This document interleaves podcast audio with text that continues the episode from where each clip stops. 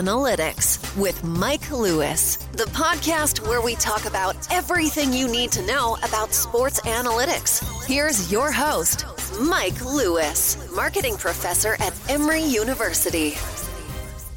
Okay, welcome everyone. Welcome to the Fanalytics podcast. My name is Mike Lewis. I'm a professor at the Goizueta School of Business at Emory University. I am joined as always by Mr. Doug Battle. How are you, Doug? I am well, and we are joined by quite a few other folks as well. So, we are doing something special and something I hope we can do more of going into the future. So, uh, we are, like I said, part of the brought to you by the Marketing Analytics Center. So, we are part of an larger academic community. In general, I don't spend a lot of time with the MBA students. My teaching tends to be at the undergraduate level and the Masters of Business Analytics. But the MBA's uh, MBA program at Emory is a is a great program, and we got a lot of really good students that are interested in topics related to marketing and sports analytics. So we thought it would be a fun episode to do a question and answer related to the NCAA tournament. Um, I will start us off by sort of just kind of positioning why I why I love the NCAA tournament and why I think it is such a special event in terms of but both. It's again like the Super Bowl. It's one of these events where the world of sports and the world of marketing come together to be a really powerful and important cultural event. Uh, we are uh, taping this on Monday, the eighth. That leaves us what uh, what about a week out from um, week and a couple days out from selection Sunday. And you know the the tournament will be the major sports story of this coming month. Um, you know, I'll, I'll say this as uh, and really just to start the conversation. Who could you guys list what you think of when you think of the best, and again, intentionally ambiguous, the best college basketball brands? Okay, I'm watching these things come in, and you know what? I'll, I'll read them in real time. Duke, Kansas, UCLA, Duke, North Carolina, Kentucky, UNC, Kansas, Villanova, and there's even a Gonzaga out there. Okay, now I'm going to tell you well, I'll tell you who I wrote down, sort of almost like a little bit of a tribute to the old Johnny Carson Carnac. I wrote down Duke, North Carolina, Kentucky, UCLA, and Kansas. Uh, Doug, what do you think in terms of the top five college basketball brands? Yeah, I mean, pretty much the same. I think it's pretty unanimous here. Duke and UNC always come to mind. Um, can't really talk college basketball historically without talking about UCLA in that conversation as well um, Kansas, of course, and more recently, I think Villanova. Um, back in the day, Indiana, some more. And unfortunately, your Illini are not on this list uh, that, for anyone. Yeah, well, well, you know what? In in the, that's kind of great. And you know, like so, I, I said it's intentionally ambiguous, right? In in terms of what are the best. What does it even mean to be the best teams or the best brands, right? It obviously has something to do with the historical winning rates. It has something to do with the appeal in the in the marketplace, but it's kind of a fuzzy thing. And there's also a time component to it, right? So uh, UCLA did not get a lot of love on this list, but you guys know that UCLA has the most team championships uh, of all time. I think they're at about 11. Um, Doug mentioned Indiana. It would hurt the people in the state of Indiana that they were not sort of put out there amongst the the blue blood teams. But even then, the, the also on the side of this, this kind of recency effect of Villanova coming into play, largely based on I think the the program that Jay Wright has built there over really the last of the last five years, maybe a little bit more than five years. So, with that being said, you know this is a interesting tournament that we're rolling into for a couple of reasons. Um, first off, well, uh, Doug, in terms of your prediction, I think you follow some of this more closely. In terms of this list of blue bloods, uh, what kind of prediction do you have in terms of how many of these teams are actually going to get to play, or which of these blue blood teams are not going to get to play? Yeah, it, it's a weird year um, when Duke is not expected to make the tournament. Of course, they would have to win the ACC most likely to make the NCAA tournament. Um, I mean, there's a handful of these that, that aren't going to be in it this year. And uh, it, it's an interesting scenario for college basketball because, on the one hand, you think that these big brand teams are what draw big audiences to watch the games. But on the flip side, uh, I like watching the the underdog teams. I like watching the Cinderellas. The you know, I was watching North Alabama the other day in their conference tournament, and they're not even eligible to make the NCAA's, but they were essentially a D2 team that, that was competing against D1 teams and has a shot to or had a chance to win their conference. And so um, it's interesting in college basketball uh, when it comes to teams like Duke drawing the crowds versus you know watching Steph Curry for Davidson make a run at the Elite Eight. You know, and I think you, you raised some good points in there. You know, the, the NCAA tournament has always been this uh, blue bloods on one side of the equation and Cinderella teams on the other side, and I think that's that's allegedly, or I think that's the conventional wisdom in terms of what that's what made for the magic of the tournament and turn this into turn this into a you know part of the the sports royalty, let's say, in terms of really kind of the key big marquee events that go across the American sports calendar. Okay, so uh, uh, you know, and again, you know, and I'm sure this will come up as we go to some questions. On top of all of that, you know, we can't forget the fact that this is the first NCAA tournament that's going to happen in two years now, right? Uh, following massive disruptions due to the the COVID nineteen pandemic. So, w- with that being said, it is kind of the background. What I really want to do is really make this a question and answer. So let's open it up to let's open it up to the uh, to the audience. Zad, what's your uh, what's your thought? Yeah, I'll ask ask one of these uh, the questions. Um, so over the past, I'll say a couple of years, and you guys made a mention about the blue bloods in general.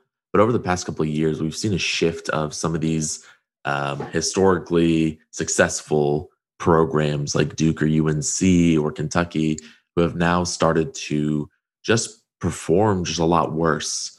Is this something that you can attribute to, you know, players who are there for a year and leaving versus players in other programs staying for, you know, a longer period of time? Or or why is this shift starting to occur that these other programs are starting to really come to to rise? um, versus what was traditionally like the best teams. I think you know there's there's a real um, and, and sort of uh, the way I'll address all these questions is almost more from a little bit of an academic perspective in terms of let's say the theory and the way the leagues are built in terms of what what level of competition you're likely to get out and I, I think you're you're you're dead on that there may well be a a bit of a transition over time Whereas, you know, back in the day, you got to remember Michael Jordan played three years of college basketball. Patrick Ewing, I think, played four years of college basketball. And so the elite talent was starting out as 18, 19 year olds and growing to become men. And those programs were able to add layer after layer, year after year of, elite talent. Now, I think what you're what you're seeing, and it's almost sort of this uh, this competition between expected value. Let's say if you're going to go out there and you're going to recruit the top five or top 10 players, well, your expected value of how good those guys are going to be, you still have that, that advantage, right? But now we've got a larger element of variance, right? Because now you're just getting these guys at age 18 and 18, 19. Sometimes it works out, sometimes it doesn't. On the other side, you got programs like the Gonzaga, I think, is the one that you mentioned, that are now positioned where maybe they have a bunch of juniors and seniors that are, and, and know, maybe what it boils down to is you got guys that are ranked, let's say, 40th, but they're 22 years old playing against guys that are 18. And, you know, well, guess what? Some years when you got Zion Williams, Williamson, it's still going to work out for Duke. But in other years, maybe you're going to see Gonzaga or you're going to see Who's the uh, Doug? Who's the kid leading the Big Ten in scoring? Because I think he's the poster child for this effect. Luke Garza. Luke Garza. Yeah, Luke Garza. Garza. Luke Garza. Yeah, Luka Garza. Know, yeah, Luka is perfect for this, right? He's a man amongst. Uh, he's sort of the the proverbial man amongst boys. Yeah, and I was going to chip in on that. Um, if you look even at the last college, uh, I was going to say college football playoff at the last tournament, uh, University of Virginia won, and that was a tournament where you had teams like Duke with Zion, and RJ Barrett. There were some stacked freshman teams, but UVA was led by three juniors. So I do think it levels the playing field a bit. Um, the structure of the league and the NBA, where they're requiring players to stay at least one year. Teams like Duke get decimated every year. They're starting from scratch every single year. A team like UVA maybe doesn't recruit this at the same level as Duke, but by the time they've got juniors that are that have been playing together for three years, playing against a group of 18 year olds. Um, and granted, in the regular season that year, Duke did beat UVA, but in a tournament setting where there, there's more maturity required of the players, I do think it's it can be favorable to teams like Virginia and some of these um, teams that have been on the rise in recent years in, in this era. Whereas Kentucky and Duke, we're seeing less and less national championships for for teams like that, and that's just one variable at play, of course. But you know, and, and, I'll add to that. You know, one of the things that may start to swing that, well, and, and you know, we'll, we'll have to see. You know, the name, image, and likeness is another factor that may, let's say, concentrate talent at some of those blue bloods. So yeah, college basketball more than just about any other sport is really evolving moment by moment. Jared, what's your thought? All right, so uh, I have a quick question. So I'll, I'll, first of all let me preface this by saying I'm a I grew up a really big Duke uh, basketball fan. So make whatever conclusions about me that you would like to uh, jump to. I I've heard them all, but um, I'm curious to your thoughts on. Um, we talked about like the one and done transition. And you're absolutely correct. Like when I think about like Magic Johnson and Larry Bird, you know, Jordan, James Worthy, those are guys who came into the league um, having been in school for two to three years and like coming in with a defined brand. I know that social media allows kind of like Zion, right, who came in with, you know, the mm-hmm. brand of Zion, but the other two guys didn't come in with kind of like uh, the acclaim that he did. Mm-hmm. I'm curious as to like the expected value for like the schools and as well as to the NBA because I get the NBA wants uh, the guys to go to college for a year instead of coming straight out of high school so that they have another year to uh, to scout them. But I'm curious as to the value of letting these guys stay you know, for two to three years in school and develop their value. Like some of the guys, you know, they're going to come out regard and they're going to be okay regardless. But I wonder about, you know, for maybe not the person that goes one or two in the draft, but maybe like five through eight, is there some value in them staying in school and kind of like building a following, us following their careers? You know, like um, Marcus Paige at UNC, who you know we kind of watched him get to the cusp and then break through and then finally you know win his title. I'm curious as to like what economic value you think that that could bring. You know, it, it's it's a good question, and but I, I, think there's all sorts of different dimensions on it. You know, as you were originally talking, it was my mind went to you know how the world used to work, which was when a team lost a lot of games, they got a very high draft pick. They were bringing in a guy that had played four years of college, a known commodity, and one of the effects you would see would be a spike in season ticket sales, right? Eh, where you went from you know certainly no interest in a team, let's say the New York Knicks, Patrick Ewing, and suddenly the season ticket sales are you know off off the charts and I would guess the same, something very similar happened with with Zion. I, I think it, it, in terms of the player, the conventional wisdom has now been for a number of years that the problem is the longer you stay. Uh, and again, we you know I referenced the concept of variance before. We've moved to this strange world where variance is a positive for an athlete. It's almost better for an athlete to be a little bit unknown, right? Where if the key to winning a championship is having top top elite talent then upside becomes this thing we're drafting for rather than really kind of knowing the pluses and the minuses of a player. So i think the longer a player st- stays you know unless let's say they're a big man whose body is developing that that upside that perception of just well how crazy could this guy be in terms of you know what could he just you know explode off the charts that kind of disappears now, you do mention this idea of like building up a fan following in social media. There probably is something to that. And I do suspect that some of these players are going to be in a position to make decent livings for, let's say, three, four years. You can imagine a scenario where a player that goes to Duke and is loved by that Duke fan base and hated by every other college basketball fan in America ends up making a fortune and relative fortune in endorsements um, by be, by wearing that Duke Blue Devil jersey. So I think it's a you know it's a, it's a complicated environment. It'll be interesting. Um, Doug, what do you think?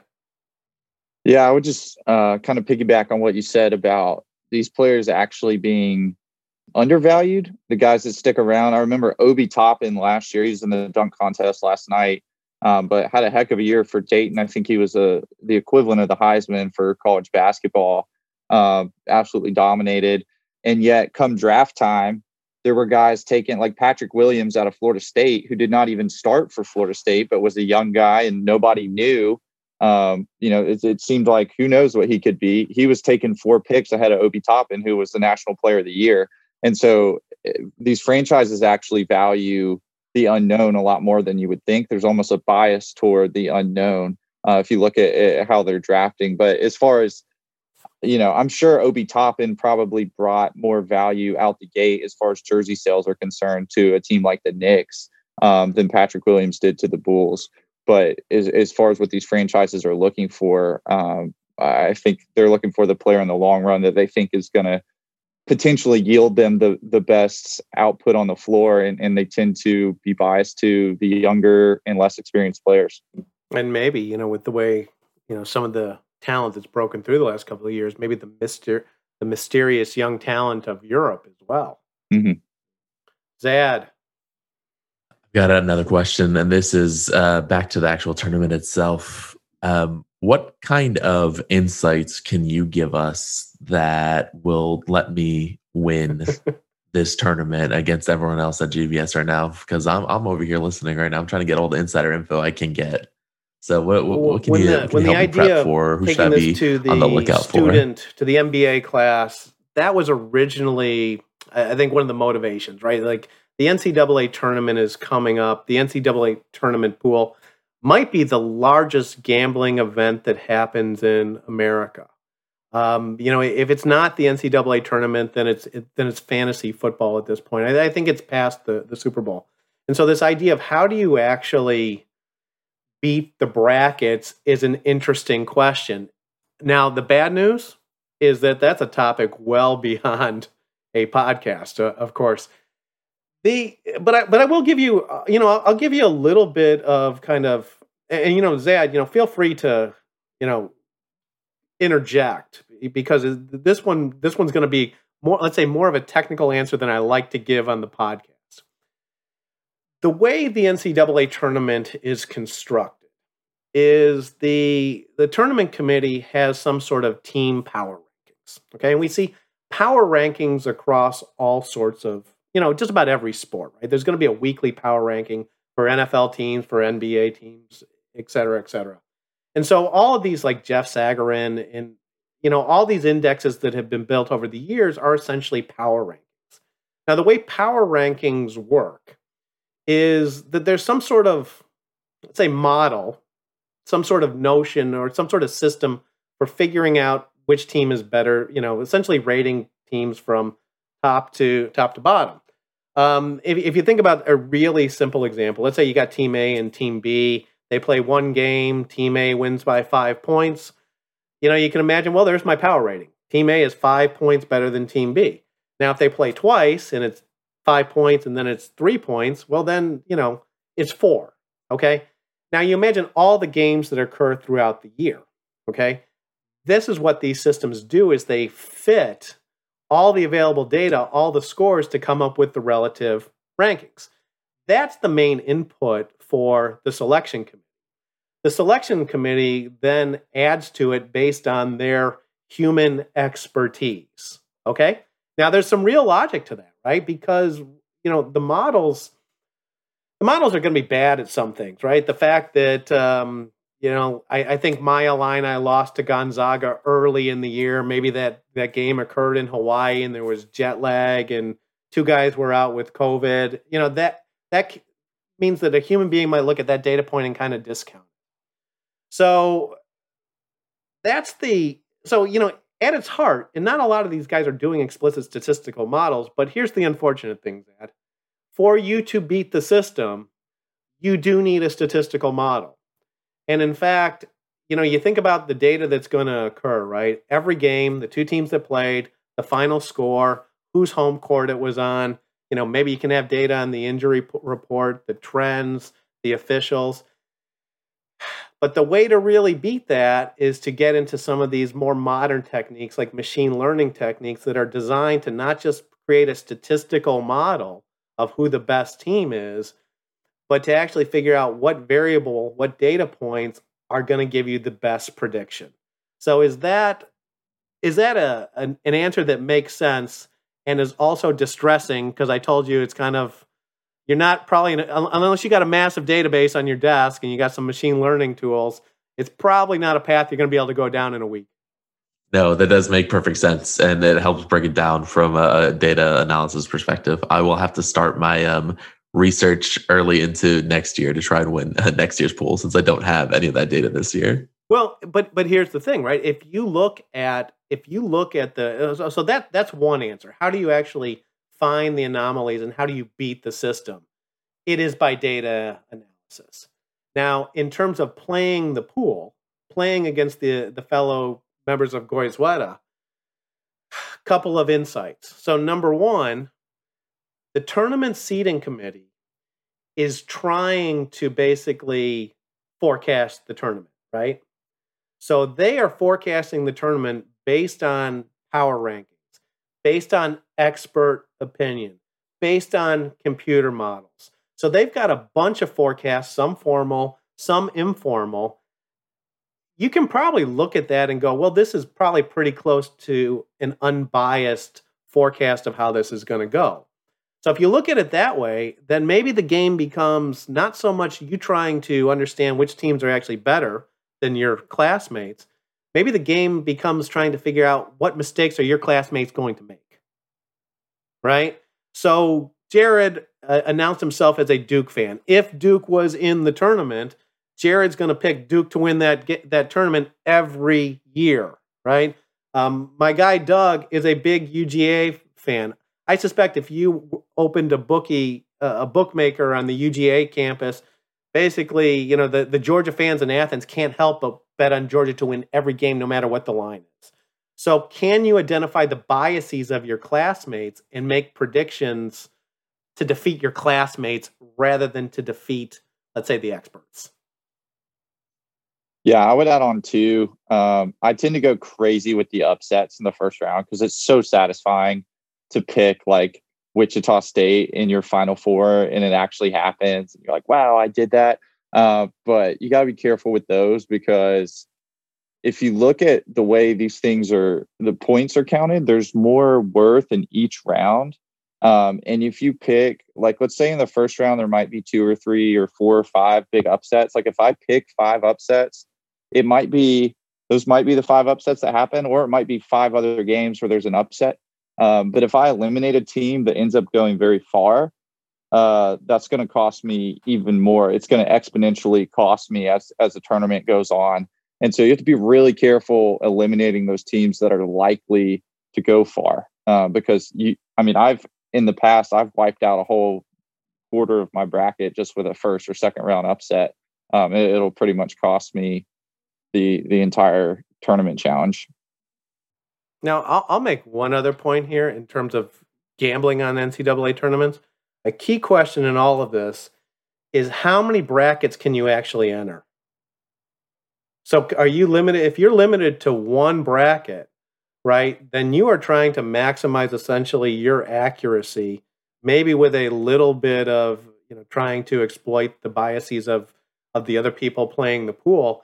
But if you can have multiple entries, and this is very much true like in fantasy football as well, if you can have multiple, um, if you can have multiple lineups, multiple teams, then there's also a strategy of trying to figure out different sort of approaches to the brackets that are going to differentiate you or sort of you, you you're trying to create a series of outlier brackets right? So most of your brackets will do horrendously but if the tournament breaks in a certain way, so oh, suddenly it's like the year of the underdogs, or it's the year of the favorites, or the it's the year of the teams that all sort of had home court adv- advantage.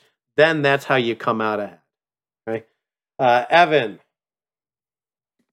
Yeah, I, I, want. I had a question. I want to discuss a little the Flutie effect and you know these March Madness Cinderellas. Like you know Loyola Chicago goes on a run, and now their applications shoot up by you know fifty percent or whatever the next year. Um, people want to go to college there just because they went on a run in the NCAA tournament. I just kind of wanted to hear you and Doug's thoughts on that because it's it's weird that it's not just like the fans of the sports teams. You know, we have like administrations of these colleges hoping, is it going to be us this year? You know, we can get our test scores up, we can get um, more tuition money out of people, all that. Uh, you know what? I'll let Doug get the first shot at that because Doug is a, as everyone listening to the podcast knows, Doug's a UGA guy, and UGA is one of the one of the upper echelon teams in the SEC, the most sports mad conference in all of America. And so, Doug, do you think that is true on a local level in terms of what you've seen? Oh, absolutely. Um, of course, when you say upper level team, we're talking college football, not college basketball. Uh, but yes. at Georgia, you see it all the time. Half the people that are there, whether they'll say it or not, they'll they'll find some other reason to justify attending the school. Yeah, I like the business school. I like this or that. Most people that are there are there because they want to go. You know, they pull for the football team. They want to be there. Um, I know Alabama, which is where I'm from, has seen just drastic, I mean, through the roof applications and, and more students from all over the country ever since Nick Saban came and, and Alabama rose to prominence in college football, um, or rose to prominence again, I should say. But in college basketball, it just makes sense. You look at, I remember Florida Gulf Coast. I don't know how many of you remember that team that that went on a big run in the tournament, uh, but I had never heard of them. I didn't know they existed. And when they had upset a team in my bracket and started going on a run in the tournament, I looked them up and it turned out their school was like on the beach in Florida. It was beautiful, it was very small, it was in a great area. And I was a high school student at the time. And I remember thinking, like, wow, like I never even knew about this place. You know, let's check into this. And of course, I didn't end up going to school there. Uh, but it's just a numbers game. You get enough people doing that, and somebody's really going to spark interest and, and, be the right fit for that school. And so schools like Loyola Chicago, um, who, by the way, is a top 25 team this year. I believe they're top 20 um, and will be back in the tournament. Absolutely have a ton to gain from from March Madness, and uh, it's a shame Emory doesn't doesn't have a D1 basketball team because it could be beneficial for them as well. Oh, the inevitable! If Emory had a D1 basketball team, they would be Duke. Um, yeah. Uh, so Evan, I'll, I'll, say this: it's uh, the the Flutie effect is something that folks have looked at for a number of for a number of years, and the academic literature is actually kind of mixed on it. Some people find an effect, some people don't find an effect. I think the challenge is in you know how do you design the analysis, right? And so if you if you think about it, let's say um, you know let's say one team is um, you know, I, I don't want to sort of let, let's say we're in the let's say we're in the SEC and um, in the SEC East, the bottom three teams. Doug, correct me if I'm wrong here. The bottom three teams are inevitably going to be South Carolina, uh, Kentucky, and then Vanderbilt. Year in, year out, about right. More or okay, less. And Missouri, Missouri instead of Missouri, South Carolina sometimes. Uh, yeah. Yeah, I feel like Missouri's still in the Big 12. Um, but but you know, if Kentucky's winning two more games a year in football than Vanderbilt, you're unlikely to see that effect. And so, if you're just looking at the data, sometimes it, the the effect will not be all that pronounced. I, I think what you guys are getting at is for the effect to happen, the teams actually have to have some level of fairly elite success, right? They've got to go on and, and look, I don't know if let's say when Brad Stevens was at Butler and suddenly Butler's a perennial Final Four team, or seems like it. I don't know if they got that that spike as well, but I, I agree that it's like when a team gets that kind of high level, high profile exposure, it makes some sense that students are likely to follow. I mean, even even beyond the the Flutie effect, just on sort of basic marketing principles, college sports provides a lot of kind of not only just free advertising for colleges, they get paid to produce the advertising, right? For UGA, there's a three hour commercial for UGA on every weekend during the fall. And so, as there are more people watching, as the campus environment is more exciting, it makes some sense that that's going to have that that powerful effect. The the issue of that local issue I alluded to, that's uh, you know that is something I will hear from particularly undergraduate students every year I've been at Emory is like why can't Emory have a Division One basketball team so we would have the notoriety of a Duke and we could sleep in tents and all this kind of stuff. Um, it's it's actually kind of an interesting question. Like, what would it take at this point in 2021? How much money would it take to actually go from D3 and build a top-notch basketball team? I mean, talk about a an epic journey. Well, you got D1 schools that are unable to have that kind of success and, and pouring in hundreds of millions of dollars every year. So it'd be quite the quite the task. What else you guys got? jump in with a question. Um, so apologies if something similar was asked before I joined, but what are your thoughts on like the the net rankings replacing uh, like RPI or uh, BPI, whatever it was, the Basketball Power Index? Um, like I know this year of the top ten teams in net ranking, like nine of them are top AP 15 teams, and then there's Colgate, who is kind of terrible. Um, but they're 11 and 2 and they've only played three different teams so somehow all the analytics put them as a top 10 team and then the second part of that question is what are the biggest things you think these advanced analytics miss i know like you mentioned earlier you know this let's say one game was they had an overnight flight something happened they're missing their best player that's not captured or you know someone was sick just something like that or you know even chemistry stuff like that. Uh, so just kind of your thoughts on that. Yeah I, you know what?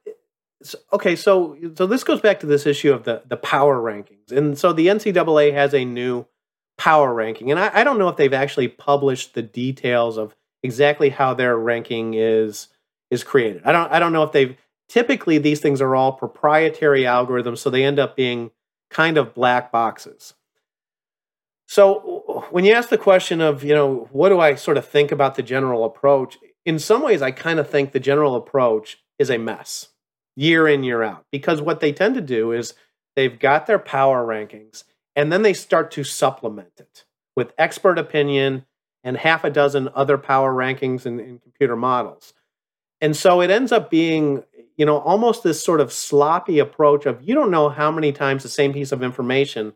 So you imagine if their power ranking is taking into account, uh, you know, uh, scoring differential. Well, are all of the computer models also taking into account scoring differential? Are there people on the committee, the experts, that are really sort of attuned to scoring differential? So you end up with kind of combining all these forecasts, but in an incredibly unbalanced way. It's sort of a very unknown way. Um, if I was doing it, and I think most forecasting people would tell you the way to do it would be to now you got your power rankings, then maybe you add an expert opinion, some additional um, some additional ranking systems, and then year in and year out, you systematically study which ones are most effective and you come up with an algorithm for how to balance those different expert forecasts.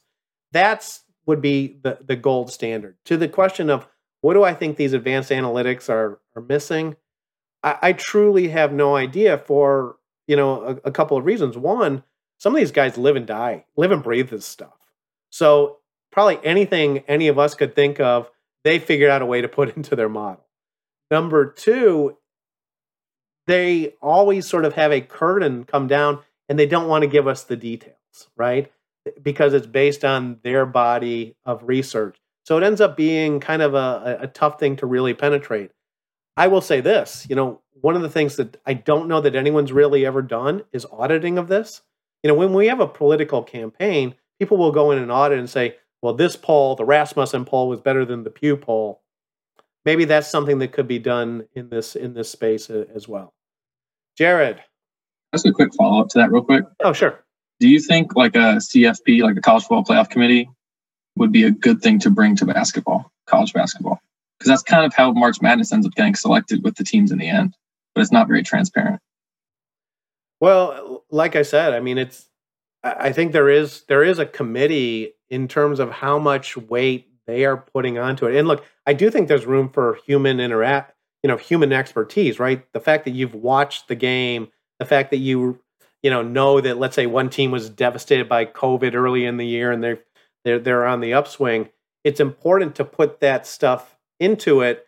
The question is, you know how much of that stuff is already captured in in the different forecasts. So yeah, human look if you're ever doing this and this goes beyond sports forecasting, maybe the ideal approach of any business forecasting project pro, system is to have models combined with human expertise.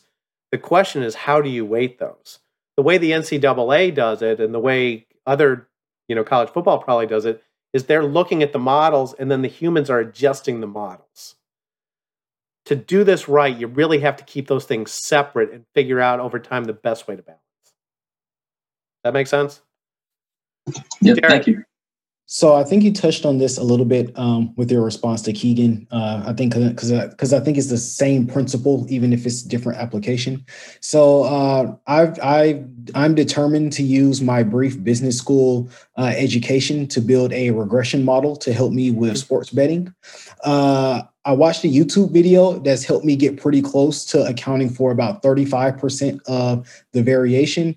And so I would kind of ask, you know, you you being a, a professional and me kind of just being like a casual uh, data dabbler, uh, what do you think is a fairly reasonable amount of variance that you think that just kind of like your average regression builder could build because obviously it's like how you mentioned the pros have these super models that you know thinking about stuff that i could never think about. But you know obviously i think i could get a little bit better to 35 than 35% about how much better do you think that i can go? What do you uh, okay so for for the let's say the less technical members of the audience basically uh, what the question is is i'm going to predict and i don't know what you're predicting. What are you predicting? Who wins or the the point differential of a of a game is that the dependent variable? Okay, and what are you predicting it in terms of? What are your explanatory variables so far? So so far I am using I think like offensive rating, defensive rating, and uh I want to say like point differential based off of home games and away games. Okay, so this is this is highlighting something that's increasingly tricky about doing these kind of analyses. In in some ways, what you want to do to make, let's say, this as pure as possible is you want your data to be as uh, I'm going to repeat myself as pure as possible. So in a competition between two teams, you want to make that prediction based on the inputs of those teams, which is probably going to boil down to something related to, let's say, the talent level on those teams. Now, I'm I, am i am not saying that I've seen anyone ever do this, but if you went out there and you looked at the recruiting ranking of all the players on Duke versus North Carolina, and you built in the fact that you know, let's say North Carolina's players were a little bit older, and the game that they played last over the weekend was I I for, I don't remember what it was on one of their home home floors. If you're kind of building in those fundamental principles of what's going on, right? In terms of what the talent differentials are, I think you're going to be safer than if you're using other advanced statistics to predict outcomes, right? So there's a little bit of a challenge here with all the data that's out there. Well, let, let's put it this way sort of a very simple issue in predictive analytics is that the explanatory variables, the X's in your regression, have to happen before the outcome variables. And so if you're just using the data that you're pulling off of basketball reference or ESPN, very often it's going to be, you know, you're almost figuring out different correlations in terms of how these outcomes move together. But absolutely, I applaud that you're doing this. I love the fact that you're using your business school training to try and build a system to improve gambling outcomes. It sounds like unsuccessfully at that. I'll keep plugging at it. Well, but but you know, and, and I'll say this as well, guys. So, and so you know, what we do here on the on the podcast is we we focus on fandom and we focus on analytics. It is a lifelong kind of path to become a great analytics person. I mean, you think about some of the guys that have done these rating systems, like Jeff Sagarin, right? He has probably been at this for twenty or thirty years, right? So it's like it is a this, this is a marathon this uh, to win this game, it's developing amazing technical skills, and then it's a marathon. You know, you technical skills, lots of data. Keep plugging around. Keep plugging away. Hey, Michael, this is Josh. Hey, Josh. Uh, hey there. Uh, do you have any insight or have you heard around when it comes to sports gambling and the legality around that across the, the U.S.? What's the question? Where's sports gambling going to go? Yeah. Do you see it, foresee it becoming more legal, or you think it's going to become totally legal federally? You know what? I, I, I'm reluctant to give you an opinion, but if I had to, if I had to bet on this, I would say that it's going to become completely legal pretty quickly here. You know, my my sense is that a lot of the media companies, you know, let, let's just as a, you know, just as a little bit of a thought experiment, you think about what's happening to media. It's becoming more and more difficult to attract and have a live audience. Sports largely provides that live audience. It's one of the few pieces of programming that people will still gather to watch though in the time of COVID, that even that's been a, a challenge. And gambling is something that has a lot of promise for creating a really committed and engaged audience. The technology, and this is why I, I suspect that we're moving towards full uh, legalization, the technology is also rapidly advancing to the point where we're going to get here very quickly, where you're going to be in a position to uh, you know, place a ten dollar wager on whether uh, you know whether LeBron makes the next free throw. And so, given the importance of you know, get, given the importance of sports to media, given the importance to gambling to to sports, I suspect that we're moving towards a lot more gambling. I am agnostic in terms of whether that is a plus or a minus. Um, for society or actually for even sports fans. To follow up on that, do you think betting exchanges or like betting marketplaces will become more popular? And why, you know, regardless of that answer, why don't you think they've been as popular in Europe and other places where they are legal? Yeah, you know, I, am gonna, you know, I might even defer, you know, ask Doug what your opinion is because now we're we're we're kind of getting into the realm of the political side of all this and political predictions are you know beyond me at the moment. I, I tend to look at the at the fundamentals, and so if I look at the fundamentals in terms of how media works, the importance of sports, and what technology is making possible, I see trends towards more gambling. But you know, in, in terms of the way people vote and what politicians want, it's beyond me. You got any thoughts, Doug? Yeah, I, I, was saying, I mean, it's not really my area of expertise. I do like Mike, see it continuing to move in a direction where it's just easier and easier to gamble and more and more legal, um, particularly on a mobile format. I know that the Georgia Senate recently approved legislation that would legalize sports betting um, as of like last week, I believe. Um, and the more I look into it, or anytime I ever see anything in regards to sports gambling, it's it's moving in that direction. Um, it's it's progressing in that direction. I don't know if that answers your question um, like I said, it's it's not particularly my area of expertise. Okay, if we have no more questions, last thing I'll do to sort of wrap this one up is a couple of fun statistics related to the NCAA tournament. Um, the estimated economic impact a hundred about a hundred million dollars to the hosting city. Obviously, that's something Atlanta lost out on this year, and I believe well, I think it's a little bit unclear how much of that in, that benefit that uh, it's Indianapolis, I believe, this year, right? Uh, will will end up making. Um, 150 million brackets uh, created throughout America. Okay, so basically, one in you know 50 percent of the population is playing this, which makes it the most popular, uh, one of the one or two most popular means of gambling on sports in the society.